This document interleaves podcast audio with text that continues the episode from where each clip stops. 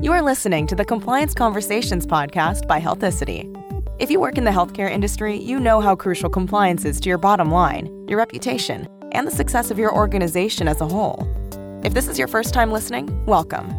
A transcript of every Compliance Conversations episode can be found at www.healthicity.com/resources, along with a ton of other thought leadership materials. You can add us to your RSS feed and iTunes, or follow us on Twitter and Facebook. Now, let's get on with the show.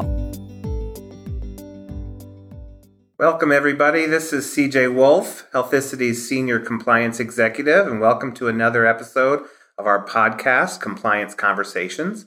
And today I'm really excited. We have a wonderful guest, Scott Robinson, who is the Director of Compliance for Davis Vision and Superior Vision. And he also has an interesting background that we're going to pick his brain about a little bit. Welcome, Scott. Thank you. Thanks for having me. Yes, and Scott's joining us from the Baltimore area, I believe. Uh, what's the weather like there, Scott?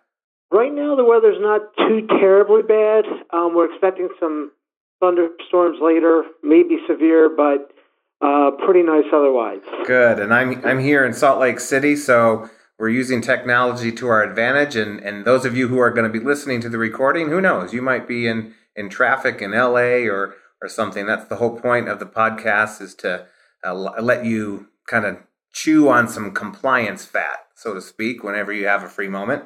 Um, and uh, we're going to jump right into this. Scott's going to tell us a little bit of. We're going to talk a little bit today about uh, health plans, Medicare Advantage compliance reviews, and Scott has some great experience there. But before we jump into some of these uh, questions that I have for Scott, I just wanted to give him an opportunity just to tell us a little bit about his compliance experience, what he's doing now, what he did previously, uh, and whatever he's comfortable sharing. So, Scott, if you if you don't mind telling us a little bit about yourself, I think our listeners would enjoy that.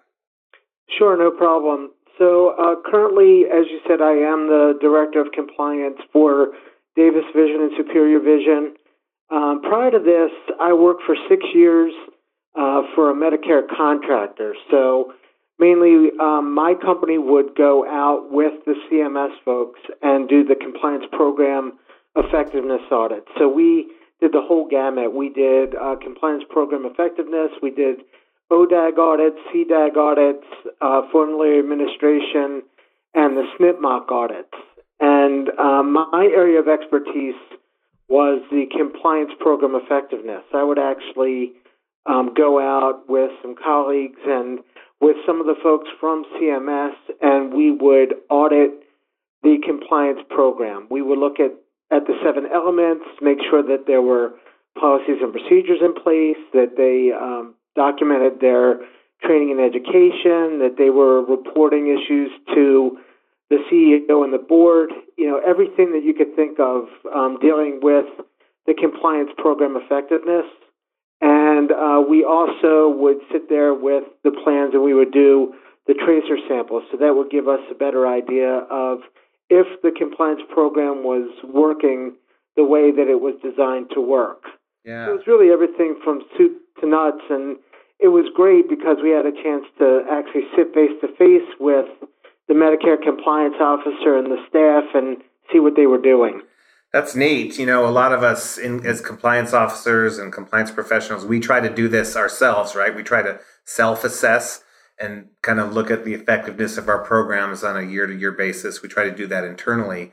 You're really going to lend a really neat perspective, I think, in our conversation today because you were doing this on behalf of, of uh, CMS as a contractor. And um, and Scott also has, uh, if, correct me if I'm wrong, but you're a certified fraud examiner. You're also certified in healthcare compliance, and you're a CPA. Yep, that's true for all three of those. That's great. Well, good. Well, Scott, if you don't mind, let's jump in. I wanted to ask you first. Uh, so, of our for our listeners out there that that might be involved in Medicare Advantage. So, let's say you are a Medicare Advantage organization and you received that initial notification from CMS that you've been selected for a program audit. So, what should that person, you know, let's say they're the head of the compliance program or, or something else, what should they do or what should they not do? Well, I would say that the, the first thing to not do is panic. I know that um, you know you get these notices and suddenly you realize that your life is going to drastically change over the next couple of months. Right. But uh, if your organization has been doing all the right things all along, um, so you know you have a sound compliance program, you're following all of the CDAG and ODAG guidelines. Um, all you really need to do is explain yourself. Um, you you just need to articulate your usual business practices in a way that CMS will understand and agree with. Right. Um, so I always ask the question like, does this mean that you're going to have a deficiency-free audit? And the answer is probably not because there are always little things that pop up that you don't expect as a Medicare Advantage organization. Right. Um, you think that you're doing everything the right way, um, but then you start digging around, and then you find out that there was something that you probably could have done better. Um, but that's really why um, you know CMS is there to audit. Um, you might realize that your um, letters that you send to your beneficiaries are not as understandable as they could have been. So CMS will actually tell you that. Sure. Um, it's okay. They don't expect you to be perfect, but they just give you little hints about what you can do differently to be more compliant with the Medicare regulations. Yeah, you know, I I think we joke sometimes. I'm, you know, someone says I'm from the government and I'm here to help. so you, I think it's good advice to say not to panic. I think it would be hard um, for some folks. I think some of us in compliance profession, our personalities are such that we're kind of worry warts to begin with, right? And and we, some of us at least, and that brings some of that stress with it. And that's actually what makes you a good compliance officer sometimes is when you worry about stuff. But I think it's good advice, like you say, not to not to panic at least. Um, now, right, Scott, um, a lot of our listeners will be familiar with the Medicare Advantage uh, organizations and those sorts of things. Some of our listeners might not be. Can you you mentioned a couple things, CDAG and ODAG. Can you just tell us briefly what those stand for and what that is?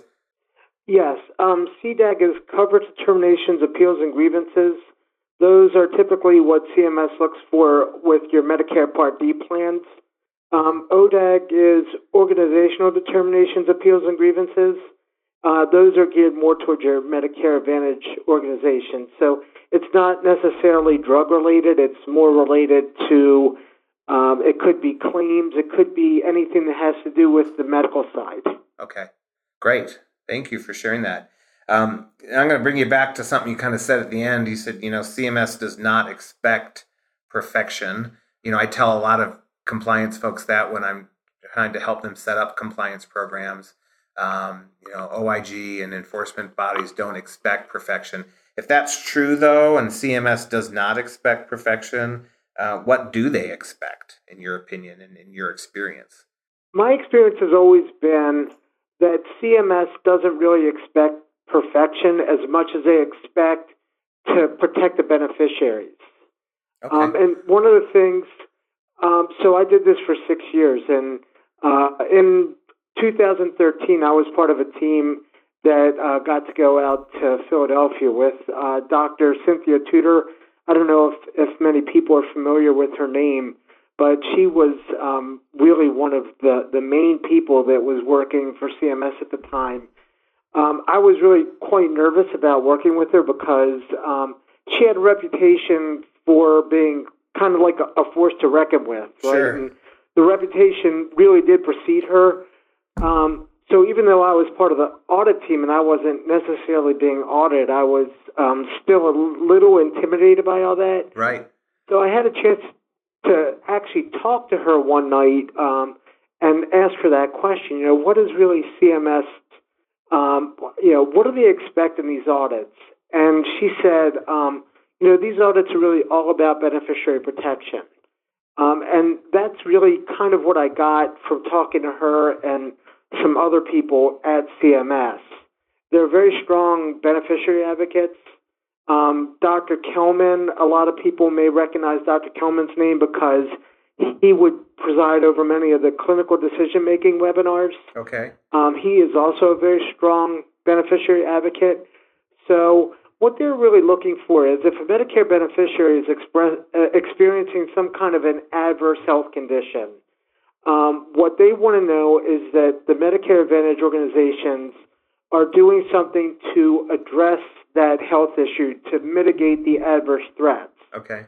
Um, you know, there are regulations that have to be followed, and we all know that because we're all part of a healthcare plan. Um, and there may be instances where the regulations were not followed because it was either the result of a human error or failure to realize that something should have been done first. But the key that CMS is always looking for is to make sure that you're taking care of the beneficiary both in terms of their health and their finances. And if you can do that, then you're going to be in really good shape for CMS. Yeah, you know, and that probably is a good way to kind of look at your day to day work, right? We can all get bogged down or or get stressed out with all these regulations, but if your over overall principle or mission is beneficiary um, protection, right, and beneficiary ben- you know benefits for you know and making sure that they're getting the right service. If that's your overall mission, then sometimes I would think that would calm your mind a little bit. Think, okay, wait, what's best for this beneficiary? Yeah, that is exactly what it's all about. And I can tell you just from my experience that if you keep in mind what is best for the beneficiary, you're going to be just fine with CMS. Yeah, that's great. Um, so you you know earlier you also mentioned you know not to panic, and I kind of joked a little bit that some of us uh, in compliance are drawn to that field because we do we're very conscientious. Um, what what advice would you have for individuals who you know in spite of their best efforts still they just cannot shake the nerves? It's just still so nerve wracking to see you know a contractor or somebody from cms across the table. It definitely is nerve wracking um, and i think that what they need to understand is that um, it kind of works both ways um, I had the opportunity to do about 50 compliance audits um, during those six years, and really the reactions that I received when I came on site really ran the gamut. Individuals accepting the fact that um, this was a CMS audit um, and telling us what they knew, and then we had other individuals who were just so freaked out that they got very emotional. Yeah. Um, and when I say emotional, I mean I'm talking about like flat out crying because they just didn't know what to expect. Oh wow! Um, and I really I felt bad for them because um, every single person that I worked with in my capacity as the auditor, we all understood how nerve wracking it could really be to sit across the table from a government auditor. Um, I knew that I did because I had been on their side before, so I knew that to have to sit there and, and tell an auditor stuff, it could be very disconcerting. Sure. Um, but the way that I always kind of approached it was um, CMS. Uh, you mentioned this earlier when you were um, talking about something else. We've always kind of reviewed a compliance program effectiveness audit as a collaborative partnership. Okay. Um, nobody from CMS or the contractors had ever gone into a program audit with a gotcha type of attitude. So we didn't go in there um, looking to say, oh, you know, we knew we were going to find this and we gotcha. It was more of just kind of looking um, for opportunities to hear from the Medicare Advantage organizations um, about the way things are and kind of how they should be. Okay. So if an organization really did something that was wrong, then we always approached it as an opportunity to give them rationale behind why we were telling them it was wrong and giving them suggestions for how to go ahead and correct that. Okay. And the other thing to keep in mind, too, um, for a lot of them is at the end of the audit, we know that we're going to be giving out an audit report. So CMS um, has gone to great lengths over the last couple of years to make sure that they have a draft report in the Medicare Advantage organization's hands before we actually left the organization. Okay. Um, so we had a lot of work to do as well as all the work that they were doing. And in my opinion, CMS would have much preferred to write a clean audit report that didn't have any corrective actions to it than to have to sit there and write out a long report full of deficiencies. So exactly. It was kind of a two-way thing. You know, they didn't want the deficiencies, and we would have much rather gone in with the attitude of "You're doing a great job, and we don't have any deficiencies to give to you." Yeah, exactly. Everyone would be uh, happier if there weren't those things identified. I think. Um, you know, right. maybe if I could just ask kind of a logistics question because I'm curious. Uh, how many people are on a team when you're going on, and you're? I'm assuming you're on site with them, and how long are you there? Uh, we usually get in there Monday morning. Um, depending on how long the tracers took, um, we could be there for four full days, um. Monday through Thursday. And then on Friday, um, the entire audit team, including the folks from ODAG and CDAG and Formulary, would get on a conference call and okay. do the exit conference. Okay. And that that was when we would actually give them the um, draft report. Gotcha. And how many? You know, sorry, go ahead. No, I was just going to say you you can imagine that um, you know going back to what I was saying before. If we're doing these audits Monday through Thursday, and then we've got to get a draft report into their hand on Friday morning, we're doing a lot of work on Thursday afternoon and Thursday evening to make sure we're ready for that. Exactly. And how many people are on a typical uh, assignment like this? I mean, is it a team of three or four, or is there more or less? Um, typically, when I went out, we had um, the CMS um, audit lead and the CMS compliance team lead, and then probably four other team members. Okay. Um, occasionally, it would be a little bit less than that if um, there were multiple audits going on at one time. But typically, you'd have about six people sitting there in front of the uh, Medicare Advantage organizations. Gotcha. Okay, cool. Um, so let me kind of come back to um, this report that is, you know, offered at the end. You know, in spite of everything that you've said so far, um, you know, how do you allay the fears of the organizations who understand, you know, that once the audit is done, they are still likely to receive an audit report that could lead to some sort of sanction or, or some sort of discipline? Uh, you know, how do you help those fears? Um, well, that, that's a good question. I know that um, you know people who are listening to this are, are thinking that it's probably easy for me to sit there and say, you know, CMS would prefer to write a clean audit report, but the reality is, once the audit's over, you know, we're still going to have to get a report with, you know, these ICARs, the uh, immediate corrective actions, or the CARs, which are the corrective actions, and it's also going to reflect negatively on them and the industry because these reports are, are made public at some point. Um, CMS does post all that information out on their website, and nobody really wants to be caught out in front of their peers for not doing a good job. Right. Um, I kind of look at it as like taking a calculus class in college where the professor posts the student's grades in, in public. Nobody wants to see that you didn't do very well. Right. Um, so, you know, a lot of times when an organization finds out um, from the reports that things really look bad at, at first glance, um, you have to peel away the layers of the uh, proverbial onion, as I call it. Right. And you realize that a little tweak here, a little tweak there will, will take care of the condition. Um, you're going to go through a validation audit at some point, and that will give you a chance to demonstrate to CMS that the issues have been corrected. And CMS also works on like a, a three to four year cycle of audits.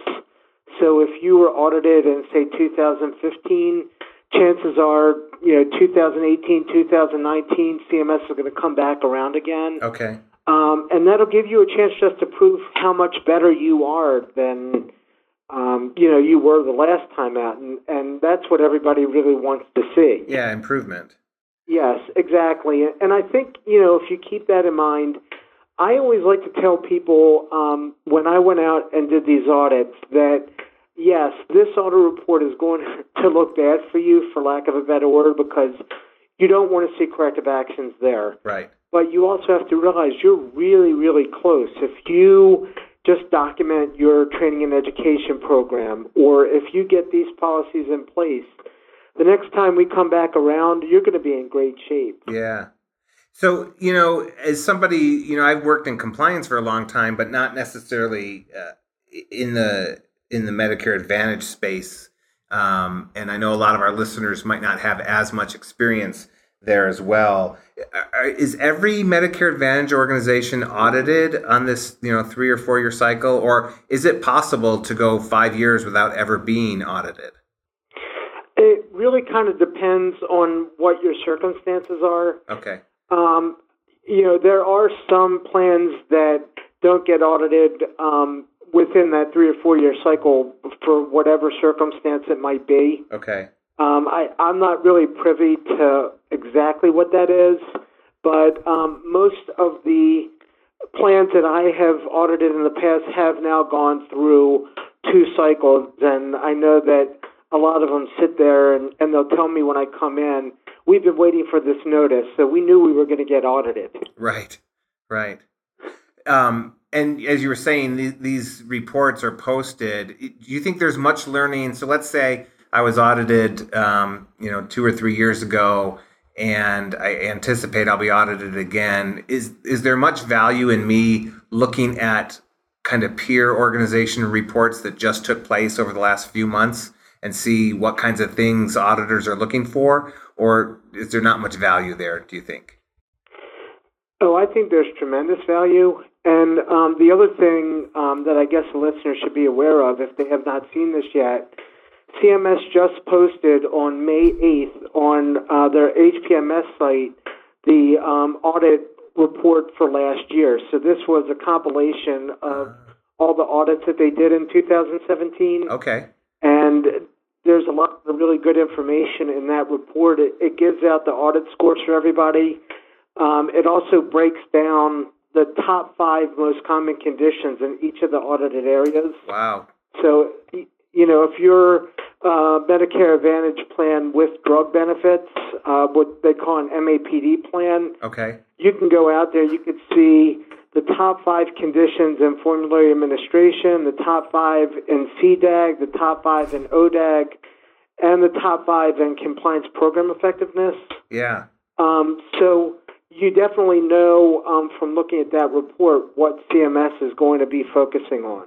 That's great. You know, it, it amazed me that you have, you know, you've done this about 50 times. Um, and where I think there's some tremendous perspective that you have, you know, because I, when I was working full time as a compliance officer, I would only do my own reviews, and occasionally I might be involved in a peer that asked me to be on a committee to do a review of theirs. So I might have seen one or two other compliance programs in depth in a year. Um, whereas you were seeing across the country, um, you know, different compliance programs. So you got you had an advantage to see.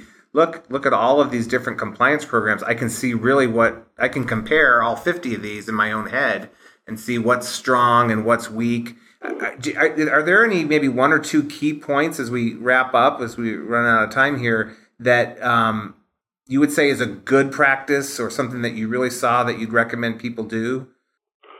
Uh, well, there there really are two things that, that I would say. Um, the first thing is um, just from my perspective, and this is personal. This isn't anything that CMS might advocate, but um, I always thought that the, the best types of compliance programs were those compliance programs that partnered with the business owners. Ah, okay. Um, and I saw some really good programs that did that very thing. Um, the second thing is I know that everybody gets caught up in their their day to day operations, right? And especially in compliance, you know, you're always looking at how you can improve your compliance program. I think you have to stop at some point and do a mock audit um, of all the different areas that CMS might do um, to see where your deficiencies are and where you can improve. Because, um, as I said, you know that on a three to four year cycle, you're going to be re audited again. Right. So make sure that you're making that incremental um, progress and make sure that you know that your ducks are lined up so the next time CMS comes in, you're prepared for everything.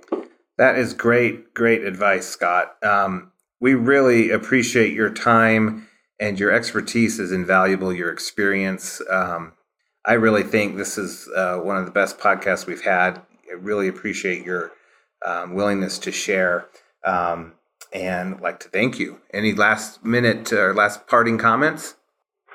Um, well, for I, I do want to make a comment to whoever might be listening who have met me before through the audits. Uh, you probably won't forget me because I was told by one compliance officer that I asked way too many questions. Um, But what I will say is, um, you know, I, I had, um, it was a great honor for me to meet the different compliance officers that I got a chance to meet.